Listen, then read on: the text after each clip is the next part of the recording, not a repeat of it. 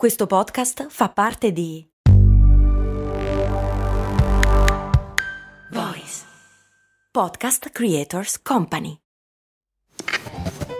Ehi, ma tu lo sai cosa potevi comprare nel 1860 con l'equivalente di 10 euro di oggi? Beh, potevi comprare una casa e nel 1950 una piccola barca. Negli anni 70, sempre con 10 euro, potevi comprarti un vestito elegante. E oggi, con 10 euro, cosa puoi comprare? Un chilo di pane, un kebab? Effettivamente non un granché, ma puoi comunque investirli per il tuo futuro. Come? Beh, su Scalable, un'app che ti mette a disposizione gli strumenti essenziali per costruire una cultura del risparmio. Ti consente di investire in modo flessibile in azioni, ETF e fondi creando piani di accumulo automatici a partire da un solo euro. Quindi con 10 euro diciamo che siamo proprio alla grande. In più, con Scalable puoi iniziare il tuo percorso di investimento in piccoli passi, approfittando di una sezione dedicata all'apprendimento dei principi base degli investimenti. Amplia le tue conoscenze finanziarie e fai crescere i tuoi investimenti nel tempo. Scopri Scalable per i tuoi investimenti. Link in descrizione.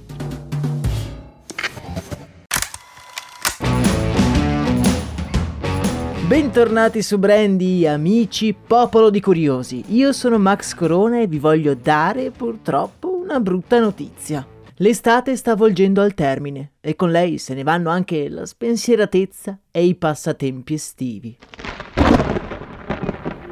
Uno dei passatempi preferiti di noi italiani è sicuramente la settimana enigmistica. Quest'anno in spiaggia mi è capitato addirittura di vedere una famiglia di quattro persone che aveva ben quattro copie della stessa settimana enigmistica, una per ogni membro della famiglia. Ci sono davvero poche cose così nazional popolari come la settimana enigmistica. La fanno tutti, dai giovani ai vecchi, chi da solo e chi in gruppo. Un passatempo intelligente con un fascino davvero particolare e che amici miei nasconde una storia davvero curiosa. Per raccontare la storia della settimana enigmistica dobbiamo riavvolgere il nastro del tempo fino al 1871, quando in un piccolo appartamento di Liverpool viene alla luce Arthur Wine. Arthur cresce in una famiglia relativamente povera e compiuti 19 anni decide di emigrare in America per cercare fortuna. Arthur si trova a New York proprio all'alba dell'epoca d'oro dei giornali e quasi subito trova lavoro come giornalista in un quotidiano della Grande Mela, il New York World. Mentre lavora al giornale, Arthur si diverte a creare incastri con le parole. Forse viene addirittura ispirato dal famoso quadrato di Sator. Alcuni di voi se lo ricorderanno dal recente film Tenet. Per tutti gli altri possiamo dire che è una ricorrente iscrizione latina composta da cinque parole che messe in un ordine specifico dà luogo ad una parola palindroma, appunto Tenet. Per capirci meglio vi lascio l'immagine nel nostro canale Telegram che trovate nella descrizione dell'episodio. Dicevamo, Arthur, prendendo spunto da questa composizione antica di parole, decide di creare un gioco da pubblicare sul supplemento della domenica del New York World. In questo gioco le lettere di alcune parole vanno a comporre le altre parole. Si tratta del primo cruciverba della storia e viene chiamato Word Cross Game. Questa piccola serie di enigmi linguistici hanno un successo colossale tra i lettori del giornale e ben presto arrivano migliaia di lettere in redazione. Viste le richieste, Arthur è sommerso dal lavoro e comincia a produrre enigmi scadenti, pieni di errori o impossibili da risolvere. Viste le lamentele che arrivano al giornale, il direttore decide di affidare una segretaria alla produzione al povero Arthur. Si tratta della giovane Margaret Peterbridge.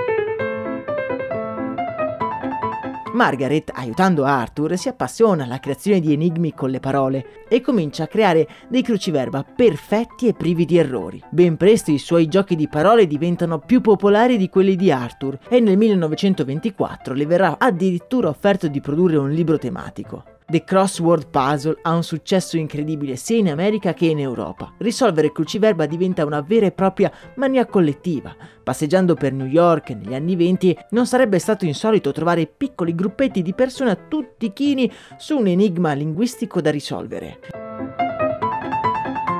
Il successo è talmente dilagante che arriva anche nel nostro paese. Il primo cruciverba italiano compare nel 1925 sulla Domenica del Corriere, con il titolo L'enigma delle parole crociate. È forse proprio uno di questi enigmi che dà l'ispirazione all'esimio ingegner Giorgio Sisini, che chiuso nel suo piccolo appartamento di Milano sta ragionando su come pagarsi l'affitto. In realtà Sisini è un discendente di una nobile famiglia sarda che si è trasferito a Milano per sposare l'austriaca Indel Brandefeld. Lasciate le terre di origine, infatti i due si trovano in difficoltà economica e devono trovare un modo per tirare avanti. Giorgio è appassionato di cruciverba e decide di creare il primo fascicolo italiano dedicato esclusivamente a questi giochi di parole. Il 23 gennaio 1932 esce in edicola il primo numero della settimana enigmistica.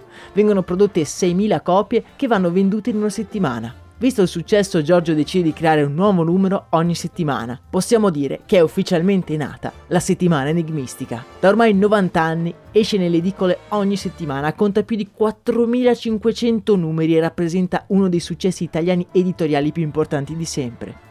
La settimana enigmistica avrà solo una piccola interruzione durante la seconda guerra mondiale, un paio di mesi in cui non è stata prodotta per ovvi motivi, ma di cui comunque gli editori si sono scusati nei numeri successivi. Da decenni la settimana enigmistica ha sempre la stessa struttura. Il cruciverba con il personaggio celebre, le vignette che non hanno mai fatto ridere nessuno, i rebus e i misteri da risolvere. Negli anni con la settimana enigmistica hanno collaborato i più importanti esperti italiani, come Bartezzaghi, solamente per citarne uno. Le 6.000 copie vendute nel primo numero diventano migliaia e poi centinaia di migliaia fino ad arrivare a milioni di copie vendute nelle settimane estive, confermandosi uno dei passatempi preferiti dagli italiani. E voi invece quest'estate vi siete dati ai cruciverba in spiaggia come ogni anno? Fatemelo sapere nel canale Telegram. Per oggi intanto noi ci salutiamo qui, ci sentiamo ad un nuovo episodio, non mi resta che augurarvi una serena giornata all'insegna del divertimento. Un saluto da Max Corona.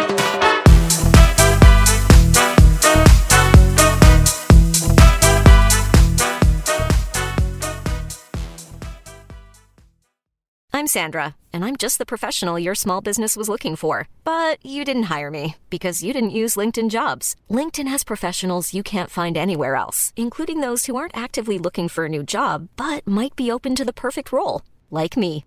In a given month, over 70% of LinkedIn users don't visit other leading job sites. So if you're not looking on LinkedIn, you'll miss out on great candidates like Sandra. Start hiring professionals like a professional. Post your free job on linkedin.com/people today.